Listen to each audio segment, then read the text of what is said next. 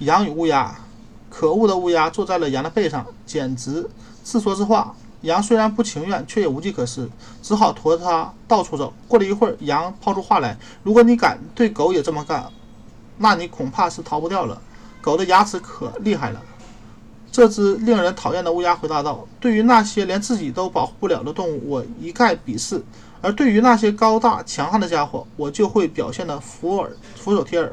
我很清楚，谁可以被我踩在脚下，谁只爱听虚情假意的好话。”这就是为什么我能活到今天这个岁数，活了有上千年之久。